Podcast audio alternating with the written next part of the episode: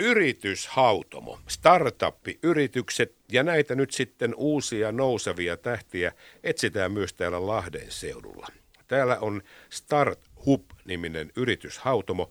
Ja nyt minulla on tästä kyseisestä yrityksestä täällä studiossa vieraana Mikko Kittelä, Mark Poutanen sekä Jani Nieminen. Tervetuloa herrat. Kiitos. Moro. Kiitos. Mutta lähdetään purkaa. Jani Nieminen, kerros vähän, että mikä on Start Hub? Äh, Markki kertoo. Niin, anteeksi, Markki. Markki tässä. Yes, eli tota, Starthub on Lahden kaupungin Lab-ammattikorkeakoulun ja Iskun yhteinen ponnistus saada Lahteen yrityshautomo, jonka avulla pystytään synnyttämään ja auttamaan uusia startup-yrityksiä. Semmoinen on tältä alueelta puuttunut hyvin pitkään ja nyt sitten on saatu sellainen 2020 tammikuussa. No niin, se on hyvä asia, mutta nyt tässä teillä on etsinnässä tältä alueelta, tältä päijät alueelta yrityksiä. Ketkä tähän hommaan pääsee nyt sitten mukaan? Otetaan tästä nyt sitten kiinni. Sä voit jatkaa, Markki, vielä siitä, että ketä tässä nyt etsitään? Eli käytännössä etsitään yrityksiä, millä on jollain tasolla uniikki idea, uniikki bisnes, skaalautuva bisnes ja kansainväliset markkinat tähtäimessä. Ja mielellään uusi yritys. Okei, vaatimukset ei ole kovin suuret, mutta aika haastavat kuitenkin. Eikö Joo. Niin? Eli niitä ei, joka tapauksessa niitä ei joka päivä synny näitä yrityksiä. Ei, ei, ei synny ja yllättävän hyvin niitä on Lahden alueelta löytynyt, eli semmoinen parisen hakemusta kuukaudessa tulee minimissään kuitenkin. Paljon teillä, on nyt on, paljon on nyt tässä siipien suojassa näitä Meillä on aktiivisia yrityksiä tällä hetkellä noin 30 ja koko tämän kahden vuoden aikana vähän päältä, mitä on ollut pystyssä, niin on semmoinen 53 mennyt läpi. Että kyllä niitä on löytynyt. Me palataan kohta Mikon ja Janin kanssa näihin. Loppuvuonna on tämmöisiä parikin tapahtumaa, joissa sitten haetaan myöskin sijoittajia ja sitten katsotaan, että mitä nämä yritykset ja sijoittajat sitten kohtaa toisensa. Mutta jatketaan hetken aikaa vielä Mark tästä ajatuksesta. Mitä nämä firmat saa, jotka tulevat, tulevat ja hakeutuvat tähän nyt Startupin yrityshautomaan? Eli Äh, kun sä olet täyttänyt hakemuksen ja on käytössä hakemusprosessi läpi ja sut on hyväksytty meidän jäseneksi, niin sä käytännössä saat meiltä ohjausta ja mentorointia.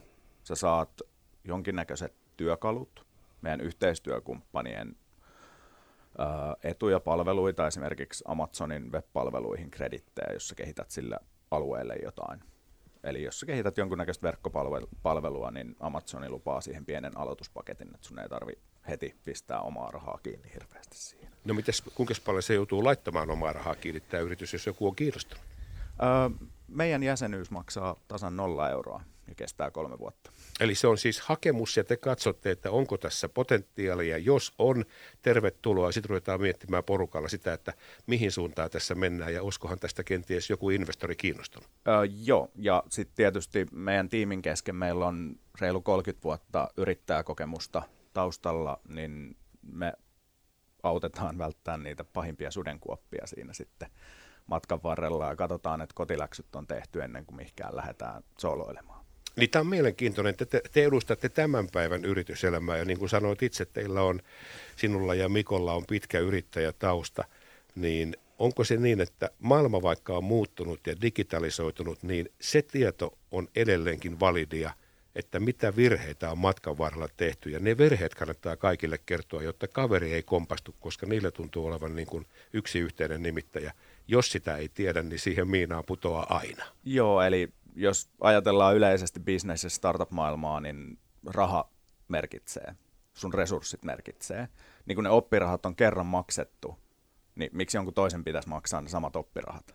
Niin, joku voisi sanoa tyhmyydeksi, jos siihen miinaan menee, kun on kerrottu etukäteen, että älä tee sitä, mutta sekin kuuluu elämään ja yrityselämään. Vielä tähän loppuun, Mark Poutanen.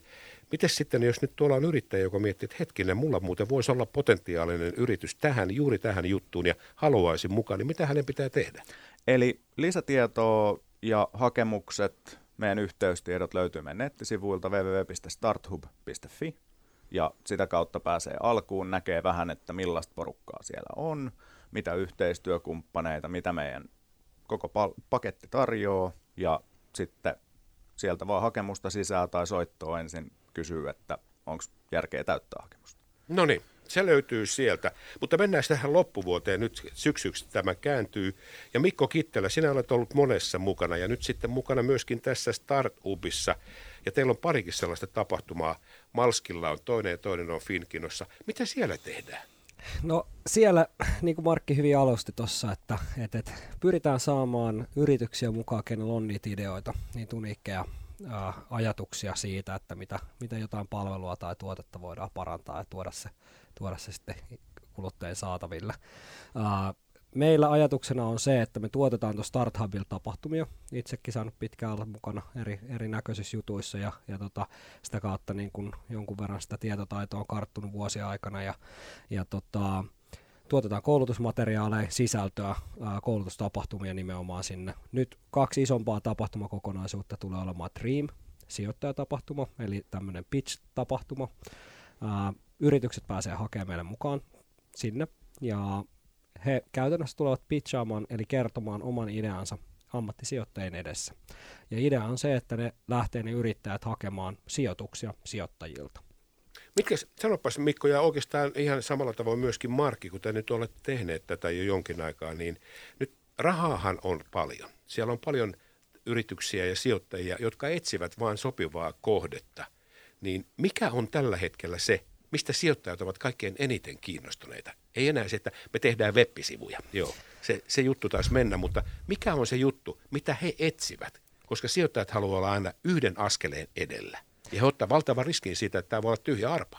Kyllä. Uh, mä sanoisin, mulla on mututuntuma itsellä tämän tyyppinen, että myös sijoittajia ei voi enää ehkä puhua, tai ei voi puhua semmoisesta niin geneerisestä sijoittajasta, kuka sijoittaisi niin kuin kaikkeen, vaan sielläkin on tullut hirveän tarkaksi se spesifi alue, mitä se sijoittaja itse ymmärtää. Eli kyllähän hänenkin pitää tietää, mihin hän laittaisi rahoja. Niin kuin sinä tai minä ajateltaisiin, että mä voin sijoittaa vaikka Nordean osakkeeseen. Mm-hmm. Joo, mutta jos en mä yhtään ymmärrä alaa, mihin mä yritän sijoittaa, niin kyllähän se aikamoinen arvaheitto on sekin. Eli tavallaan sijoittajissa varmaan on myös tämä sama juttu, että tänä päivänä on hirve, hirveän spesifiä se, että, että mihin se sijoittaja sijoittaa. Ja me pyritään löytämään laajalla skaalalla sijoittajat myös meidän sinne sisäpiiriin jolloin kun hänelle sopivia yrityksiä tulee ja ideoita tulee, niin me voidaan yhdistää sitä yritystä ja sitä sijoittajaa keskustelemaan, että hei, löytyykö meillä yhteinen polku tässä Tämä on varmaan totta, koska nyt monet sijoittajat nyt eivät enää tuijota vaan siitä, että mikä on tuottoprosentti. Ja näkee sitten semmoisen lottokupongin siinä, että hetkinen, tämä voi olla 100 prosenttia arvokkaampi kahden tai kolmen vuoden kuluttua, vaan sijoittaa rahojaan sellaisiin yrityksiin, jossa hän voi antaa omaa henkistä pääomaa sparrauksen muodossa esimerkiksi.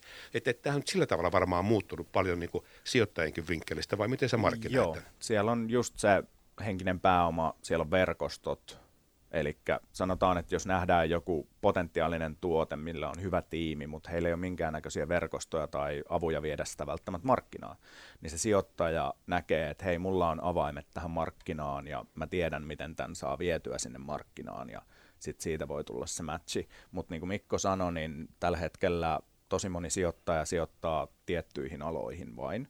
Ja sitten kun me ollaan kuitenkin tuossa kehä kolmosen ulkopuolella, niin me ei ole henkilökohtaisesti Starthubina valittu mitään tiettyä nicheetä, niin kuin vaikka fintechia tai tekoälyä, vaan me palvellaan kaikkia alueen startuppeja, ketkä täyttää ne kriteerit sillä varjolla, että kuitenkin siellä ne perusbisneksen lainalaisuudet ne aloittamisen vaikeudet, ne tietyt asiat, mitä sun pitää tehdä, niin ne on kuitenkin samat, oli business kuin business.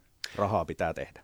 Mä kysyn teiltä nyt oikeastaan sellaisen kysymyksen, joka tässä on ollut kuuma peruna viime keväänä. Kuten saimme tietää, Fatseri tulee tänne ja siitä tulee itse asiassa alueen suurin toimija.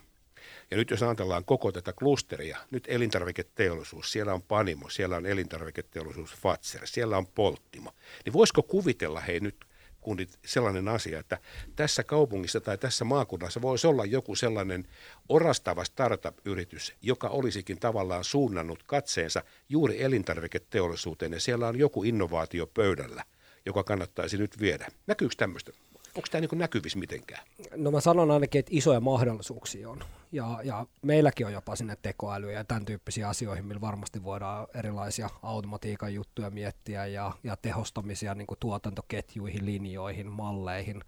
Eli, eli tota, kyllä mä näkisin isoja mahdollisuuksia siinä ja ainahan se luo, kun, kun etsitään ratkaisuja ja, ja, ja mm, se, on, se on, sanoisin, että tosi iso veturi kyllä kyllä, että tämmöisiä toimijoita tulee, niin se myös mahdollistaa näitä asioita. Niin ja näitä toimialoja kuitenkin varmaan yhdistää moni asia. Ne on valta, ne on suurin, se on suurin työllistäjä, kun mennään muutama vuosi eteenpäin, eli koko Kujala-Pipon alue. Mutta otetaan tähän loppuun vielä Jani Niemenenkin mukaan. Sä oot nyt tullut harkkarina tuonne Starthubiin ja miten sä oot katsonut tätä maailmanmenoa? Pikkusen vähän niin kuin tuoreempana tapauksena. No sanotaanko, että viime puolen vuoden aikana on tota, oma katse, katse niin kuin avartunut ihan hirveästi. Mä en ole tiennyt tästä maailmasta yhtään mitään startup-genrestä ja tapahtumien tuottamista ylipäätään.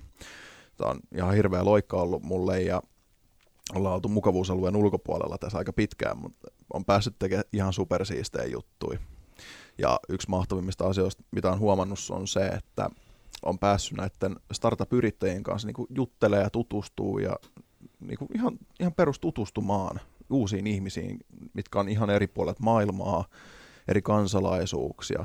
Se on yksi parhaimmista asioista Startupilla. Sanoit, että puoli vuotta sitten menit tonne, mutta mikä se sun maailma oli puoli vuotta sitten? Ja mitä sä ajattelet, mihin sä päädyt, mutta nyt itsesi löysit tuolta Startupista? No kyllä, voi sanoa, että löysin, löysin joo. Mä olin puoli vuotta sitten ihan tota, restonomiopiskelija läpi ammattikorkeakoulussa mulla ei ollut mitään hajua, että mitä mä haluan tehdä isona. Nyt se on ehkä vähän löytynyt jo, mutta ei vieläkään kokonaan. No mutta tämähän on hyvä viesti myöskin yrittäjille, jotka nyt ovat kuulolla ja miettivät, että hetkinen, tässähän voi olla joku järki, ha- hakeudumme mukaan, pistämme hakemuksen ja kerromme, mitä olemme tekemässä, mistä haaveilemme ja sitten katsoo, että löytääkö ja tuleeko tästä keskenäinen match sitten teidän ja yrittäjän kanssa. Minä kiitän oikeastaan teitä kaikkia hei nyt ja startup.fi, sinne vaan katsomaan lisää ja loppuvuodesta sitten katsotaan, että kuinka sijoittajat suhtautuvat sitten tämän talousalueen näihin uusiin startup-yrityksiin. Kiitokset herrat. Yes, kiitos. kiitos paljon. Moi moi.